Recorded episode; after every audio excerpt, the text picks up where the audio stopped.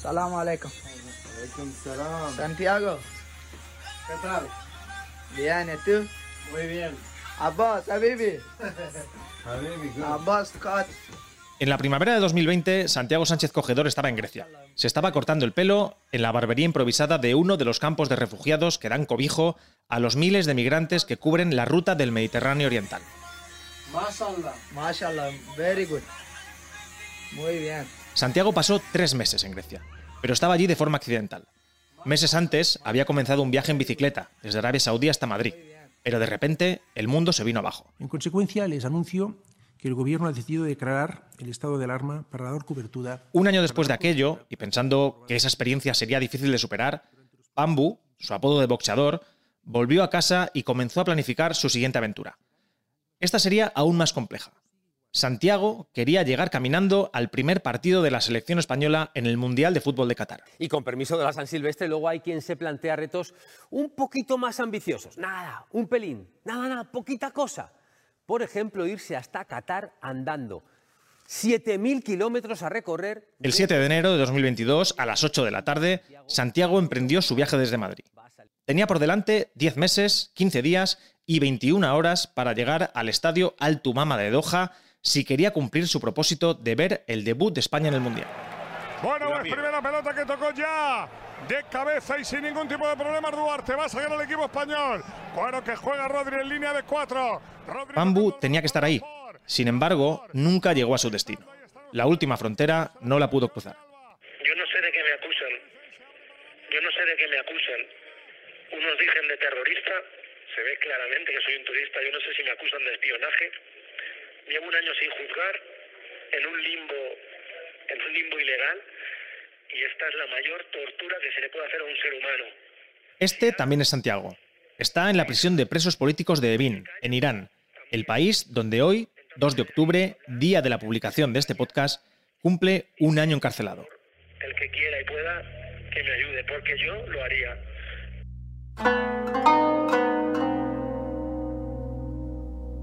La lupa de ABC.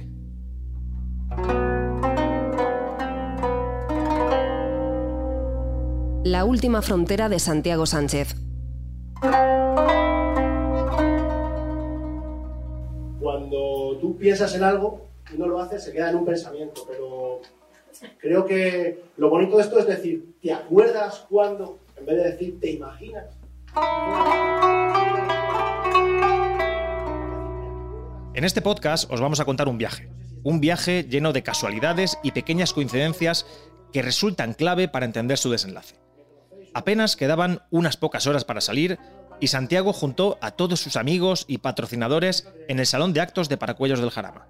Allí, Pambu admite por primera vez que no todo el mundo entiende su aventura. Yo no sé si está bien o si está mal lo que voy a hacer, pero lo voy a hacer porque me lo dice mi corazón y todos los que estáis aquí me conocéis, unos más, unos menos, y, lo voy a hacer. Me han llamado tantas veces loco que ya me lo empiezo a creer.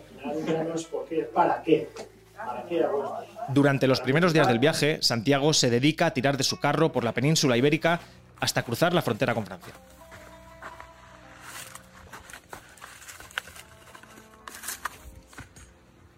Por el camino aprovecha para plantar algunos árboles e ir recogiendo parte de la basura que se encuentra por los caminos que transita.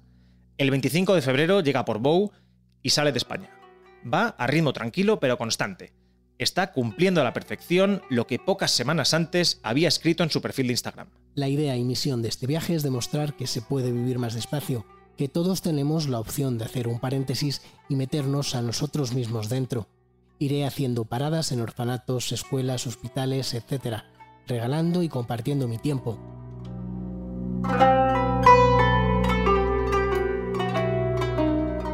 Uno de los objetivos de este viaje era poder reforzar lo que hizo en su primera travesía y hacer balance de cómo había sido su contribución. Sus amigos, Franco Salamanca y José Félix Ramajo, no dudan de las buenas intenciones de Santiago. aparte de ser un turista, es una persona que, que es una persona altruista. Que, o sea, que él va, él va haciendo el bien sin recibir nada a cambio.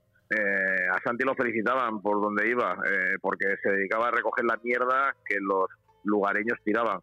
Y decía, coño, que tenga que venir un extranjero a limpiar nuestras playas o nuestros montes, eh, gasta, gasta cojones. Él dice, me voy a hacer un viaje, me voy a proponer un viaje. ¿Y dónde duerme? No sé, dónde me ofrezcan cobijo y si no, mi tienda de campaña.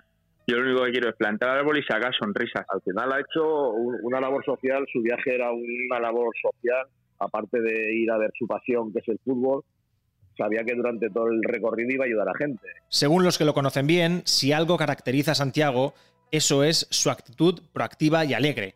Una visión del mundo positiva que trata de trasladar a todos los contextos que visita. Ahora, esos sentimientos que él trataba de extinguir en las personas a las que ayudaba se han adueñado de él.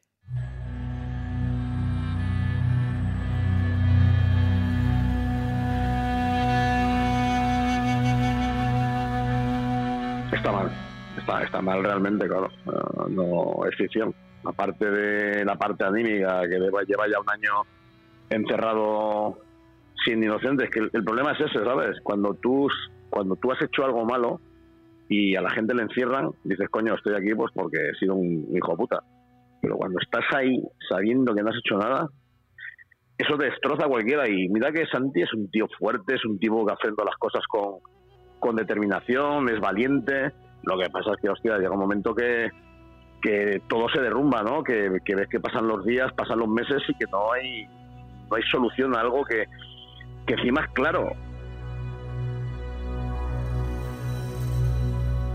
Al igual que en su primer viaje, aquel en bicicleta desde Arabia Saudí a Madrid, a Santiago le atropella la historia. Si la pandemia le pilla en un campo de refugiados en Grecia, esta vez será el estallido de una guerra lo que altere su itinerario. Lo fue ayer, lo sigue siendo hoy. El aluvión de misiles que Vladimir Putin descargó sobre Ucrania, sobre edificios residenciales donde viven familias como la suya y como la mía. Y sonaba así.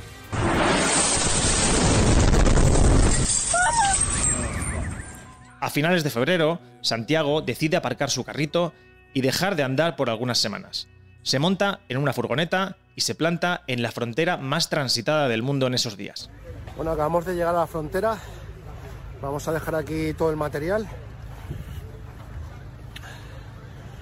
Ropa, medicamentos, hay que seleccionarlo bien y vamos a subirnos a, a una familia.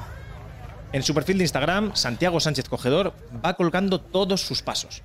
Ataviado con un chaleco amarillo, recorre la frontera ucraniana intentando prestar ayuda a los refugiados que buscan huir de la guerra.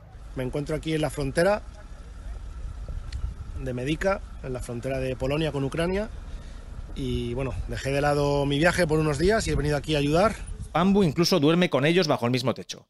Cuelga vídeos en los que aparece jugando y entreteniendo a los niños pequeños que acaban de salir de Ucrania. Carraskov. Hoy dormimos aquí con. Carraskov.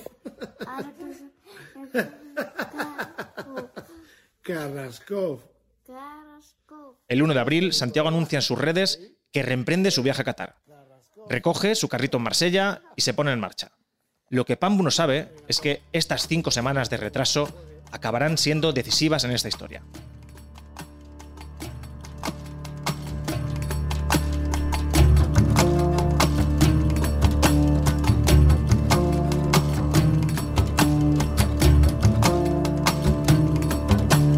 El parón solidario le hizo ingresar en Irán tiempo después de lo planeado, a pesar de que todo lo tenía muy marcado y había establecido rutas seguras. Tuvo la mala suerte que, cruzó en el momento de las revueltas, pero cruzó en el momento de las revueltas porque Santiago se desplazó un mes hasta la frontera de Ucrania en Polonia para ayudar a toda esa gente que estaba saliendo, mujeres y niños a evitar que se lo llevaran los pedrastas, a evitar que hubiera secuestros. Con ese alto en el camino, su GPS tuvo que redirigir la ruta. Él tenía el viaje muy marcado, además por donde iba a pasar era una zona segura, porque ya había pasado por ahí en el anterior viaje con bicicleta. ¿Qué pasa? Que pasa lo de la guerra de Ucrania, se tira un mes ayudando en la, en la, en la frontera de Ucrania con, con Rumanía y a la que vuelve pues tiene pues, pues la revuelta que hubo en el revuelo este que hubo ahí en, en Teherán y ahí pues ahí es cuando le cogieron. Si él no se llega a parar ahí en la, en la frontera de Ucrania, no, no lo hubieran cogido, vamos. Es 12 de julio y Santiago Sánchez Cogedor cruza la frontera que separa Grecia de Turquía. En ese momento abandona la Unión Europea. Quedan algo más de cinco meses para que comience el Mundial de Fútbol para la selección española. Santiago va en hora para llegar a su objetivo. Miguel Ángel Díaz, dile a los oyentes del tiempo de juego ¿Quién juega en España? Bueno, pues el 11 de España es el siguiente. Unai Simón en la portería, César Azpilicueta, lateral derecho, Jordi Alba, lateral izquierdo. En ese momento todo va sobre ruedas. Incluso, poco antes de abandonar Turquía, una televisión regional graba un reportaje con Pambu donde cuenta su plan para llegar a Qatar.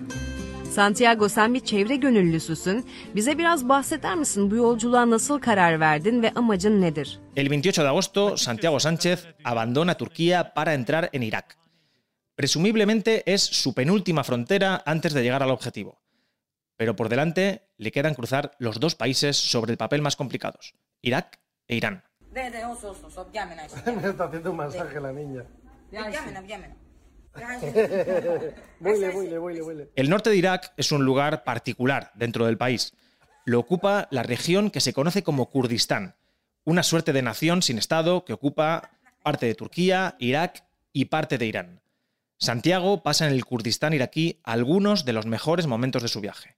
Con la ayuda del traductor de Google, Pambu se hace entender con la gente más mayor de la región. La abuela dice que felices de haberte conocido y haber compartido contigo estos días. Tienes las puertas de nuestra casa abiertas para siempre en el Kurdistán. Es paz, es paz. Santiago está tan cómodo y tan a gusto que el 23 de septiembre cuelga varias fotos en Instagram. Fotos que serán muy importantes en su futuro. Goodbye. Goodbye. Buenas noches. Durante un tramo de la travesía, Pambu coincide con varios militares kurdos que durante unas horas le escoltan como si fuera un coche oficial. Santiago, sonriente y relajado, posa con ellos y sus Kalashnikov en un ambiente aparentemente distendido. Yo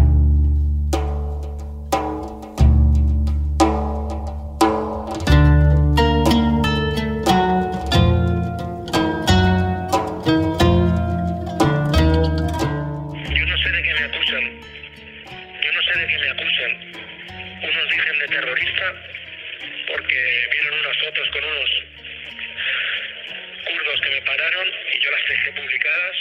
Esta no era la primera vez que el aventurero español pisaba Irán. En su anterior aventura, para acudir a ver la Supercopa de España, ya pasó por el país. Y la experiencia que Santiago se trajo consigo fue inolvidable. Una imagen que contrasta con la que se puede tener del país por su situación política y social. Lo que para nosotros representa miedo y precaución, para Santiago era una parada cómoda y para nada desconocida. Así lo contaba en Telemadrid el día antes de comenzar su viaje.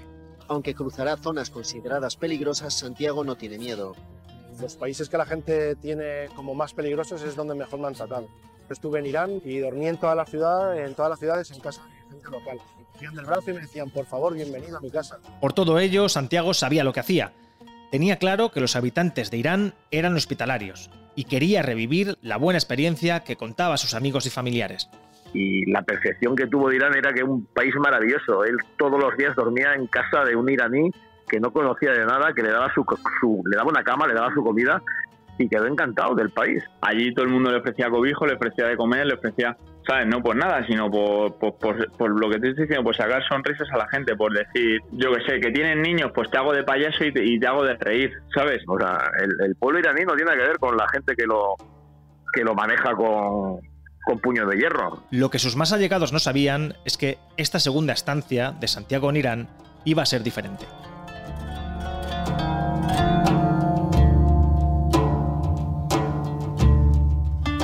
Aunque Santiago Sánchez Cogedor y sus amigos hablan maravillas de Irán, la realidad es que en el país se masca la tensión.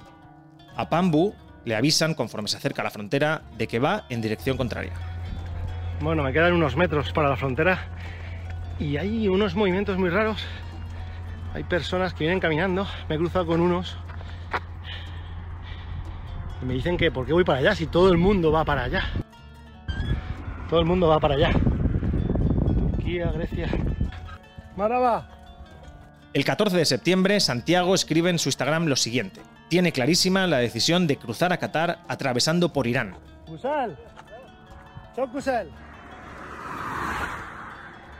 Por mucho que le adviertan de los peligros. Pronto llegaré a Irán, otro país donde me matarán. Eso me dijo la televisión. En la última semana de septiembre, Santiago está decidido a entrar en Irán, pero de repente aparece un problema con su seguro médico que le impide entrar en el país.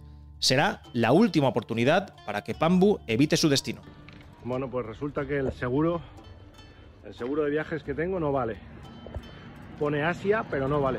Tiene que poner el nombre del país al que voy a entrar. Si no, no me aseguran y no me deja la entrada, macho. Estamos yendo a la estación de autobuses a ver si hay autobuses para Erbil, para ir a la embajada y, y hacerlo allí directamente. Así que vaya tela, macho. Nada más que pegas y pegas por todos lados. El papeleo y la burocracia en la embajada le retrasan unos días, pero el 1 de octubre, a falta de un mes y 20 días para que arranque el Mundial de Fútbol, Santiago anuncia en su Instagram que se encuentra en el último pueblo antes de la frontera.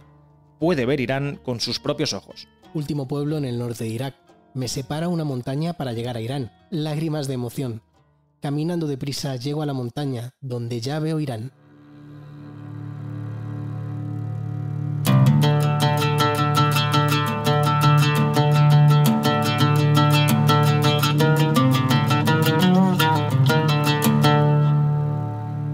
Las dos semanas posteriores a este post en Instagram, nada se sabe de Santiago. El aventurero desaparece del mapa y no da señales de vida.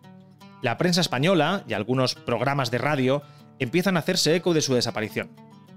Esto ocurre la noche del 18 de octubre en el partidazo de la cadena COPE. Este tema es importante. Es Este eh, sí. un español que está desaparecido y además desde hace bastantes días que, que estaba eh, camino al Mundial de Qatar. Sí. Santiago Sánchez Cogedor, eh, lo vi- dice bien Paco, ya, ya ¿Hablamos sonó con en la él? antena de, ¿Sí? de la cadena COPE porque es un aventurero que lleva muchísimos años haciendo, haciendo estas cosas. El último contacto de Santiago con sus amigos más íntimos es un mensaje de WhatsApp, justo en el momento en el que entraba en Irán.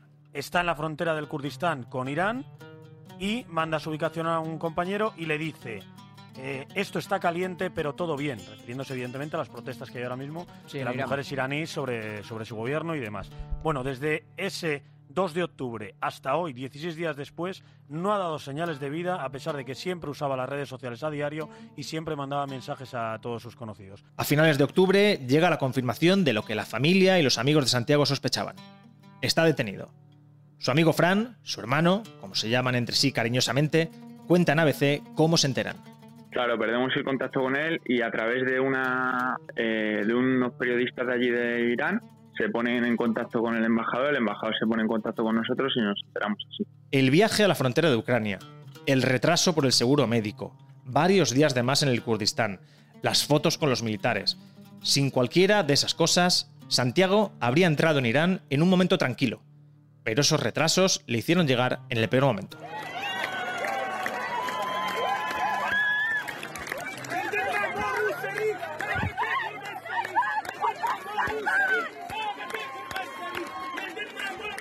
Muerte al dictador, muerte al dictador, cantaba un grupo de mujeres en una plaza de Teherán en uno de los cánticos más repetidos durante los meses de septiembre y octubre.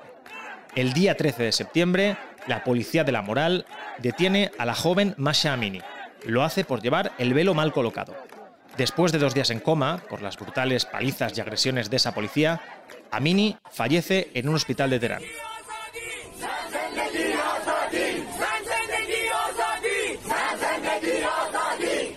Masha Amini era de origen kurdo, de la ciudad de Saqqez, precisamente una de las primeras urbes que tuvo que atravesar Santiago al entrar en Irán. Cuando Pambu pasó por allí, la tumba de Amini, en el cementerio de Aichi, se había convertido en una especie de lugar de peregrinación para todos los críticos con el régimen de los ayatolás. No sabemos cómo, pero Santiago acabó visitando ese cementerio. Su amigo Fran descarta que hubiera una motivación política. Él no, él no sabe, o sea, él no sabía ni quién era la chica ni nada. Él, él al final estaba por allí pues porque habría dejado su carro allí aparcado cerca en el sentido de alguna casa o lo que sea y, y, y pilló con todas las protestas que, que tenían.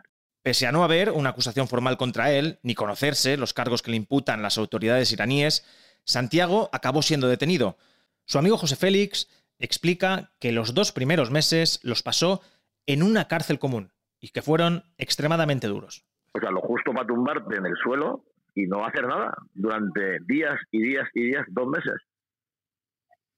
y encima llamar a la puerta para intentar ir al servicio, llamar a los carceleros y los carceleros muchas veces los oía él fuera, se reían y no lo sacaban. Lo sacaban cuando él se hacía de sus necesidades encima. Luego la embajada se movió y lo llevó hasta Teherán, hasta una cárcel que es la que está, que es de presos políticos. Entre tanto, el Mundial comienza en Qatar sin Santiago. Tal es la situación en Irán en ese momento que hasta los futbolistas de la selección persa se ponen del lado de las protestas en su partido de debut contra Inglaterra. Allí, los 11 jugadores de Irán deciden no ponerse de perfil. Así lo contaron en el tiempo de juego de Cope. Pero ha dejado otra imagen muy simbólica al arranque del partido y es el himno de Irán. Ahí no es que estén protestando contra Qatar los derechos humanos, protestan contra su régimen. Ni un solo jugador iraní, ni uno solo, ha cantado el himno. La situación de Santiago, sin embargo, no era única. En otra cárcel de Irán permanecía encerrada Ana Baneira, otra española que fue detenida en circunstancias similares. En su caso, fue liberada el 26 de febrero, después de una labor intensa de la diplomacia española. Así lo confirmaba el ministro de Exteriores, José Manuel Álvarez. Pero lo importante es que ya está liberada, vuela camino a España, aunque sea en ese largo periplo Dubái, Ginebra, Ginebra, Coruña, que se encuentra bien, estuvo en todo momento acompañada por el embajador. Y por supuesto, yo no voy a parar de seguir insistiendo y haciendo gestiones hasta que Santiago sea también liberado de lo que es, eh, a mi juicio, una retención que no tiene fundamento ninguno. Carlos de las Heras es portavoz de Amnistía Internacional en España. Hace una semana le contaba así a nuestra compañera Elena Cortés cómo son las condiciones en la prisión de Vin, la cárcel en la que Santiago lleva los últimos diez meses.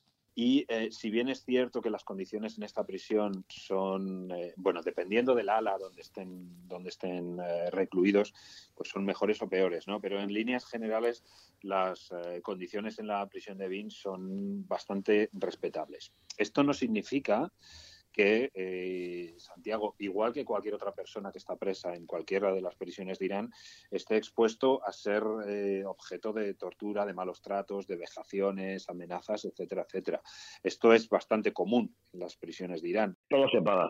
La comida se paga, todo se paga. El agua se paga. Las, llamadas de Skype que os hace, ¿no? También las paga. todo. todo, todo. Claro, no le mandamos el dinero. Esas conversaciones con su familia, con sus amigos, han permanecido en privado hasta hace muy poco. Después de casi un año encerrado, Santiago Sánchez Cogedor se ha cansado de estar en silencio.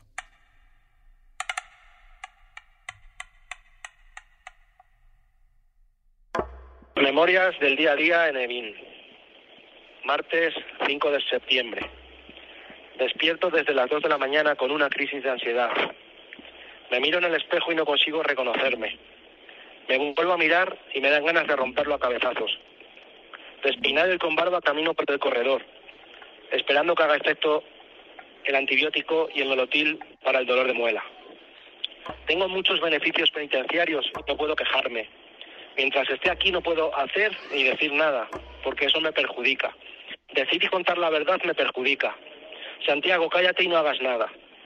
Me voy a mi cama, me meto debajo de la manta y me hago una bola. Escucho el llamado a la oración por el altavoz del patio. Eso significa que está amaneciendo y aquí sigo, peleando con mis demonios. Escucho de fondo unos pasos acercarse. Es el guardia de seguridad que viene a contarnos. Yek, do, se, char, pants. Ok, todo en orden. Nadie se ha escapado ni se ha suicidado. Santiago sabe, y lo tiene claro, que hablar puede ir en su contra y puede entorpecer su liberación. Pero Santiago está harto de esperar. Llevo un año con los brazos cruzados y con la boca tapada. Muchas manos han tapado mi boca. Ahora digo que no, que no. Me quitaron la libertad, pero también la vergüenza. No tengo miedo ni vergüenza.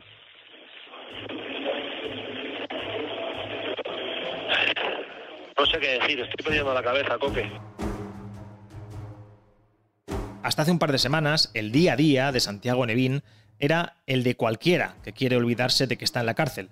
Buscaba pasatiempos y esperaba pacientemente una solución. Pues su día a día es, se levanta, eh, él tiene un taller de madera, va al taller de madera, eh, está allí en el taller de madera, luego desayuna, luego se echa en la, se, se les dejan tiempo libre ahí en la, en la celda, va, luego juega un partido de voleibol y luego da clases de español ahí a, cuatro, cuatro iraníes que hemos hablado nosotros con ellos por teléfono. Bueno, yo he hablado con ellos o por cuando hablo con él. El 24 de septiembre, a falta de una semana para cumplir un año entre rejas, Santiago Sánchez Cogedor explotó y anunció algo que cambiará para siempre su rutina en la prisión de Evin.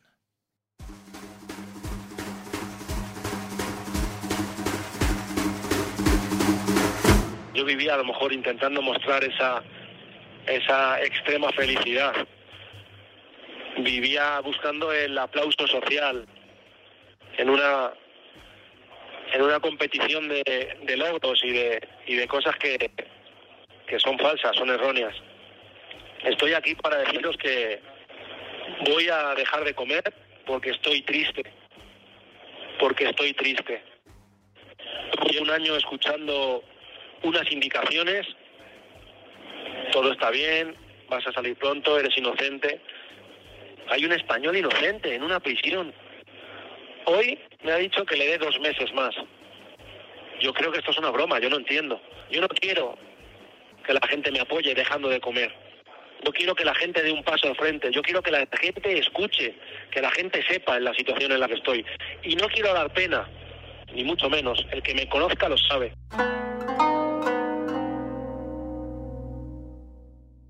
Mientras el tiempo se agota para Santiago, la diplomacia española sigue intentando su liberación con uno de los países más herméticos y complejos del planeta. Esperando que eso pase, Santiago lucha contra sus demonios entre las cuatro paredes de su celda.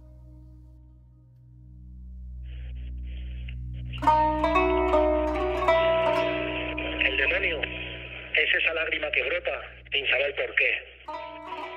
Es morder más allá de las uñas, con la mirada perdida. Te pica el oído y achinas tu ojo. Nada es cierto, nada es claro. Pensar una cosa y hacer la otra. El demonio es perder el hambre y también el sueño. Vas a mear y no cae una gota. Haces puerta y por fin ves el chorro. Pongo el dedo y. Estoy perdiendo la cabeza.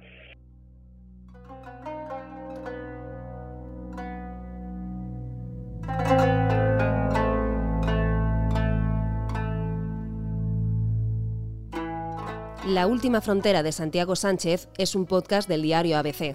Está dirigido y guionizado por Juan López Córcoles, Manu Garre y María Romero. En la producción ha contado con la colaboración de David del Río. Si te ha gustado este episodio, suscríbete a la lupa de ABC en tu plataforma de podcast favorita. Desde Evin, este zombi sonriente llamado Santiago te manda un saludo con la mano abierta.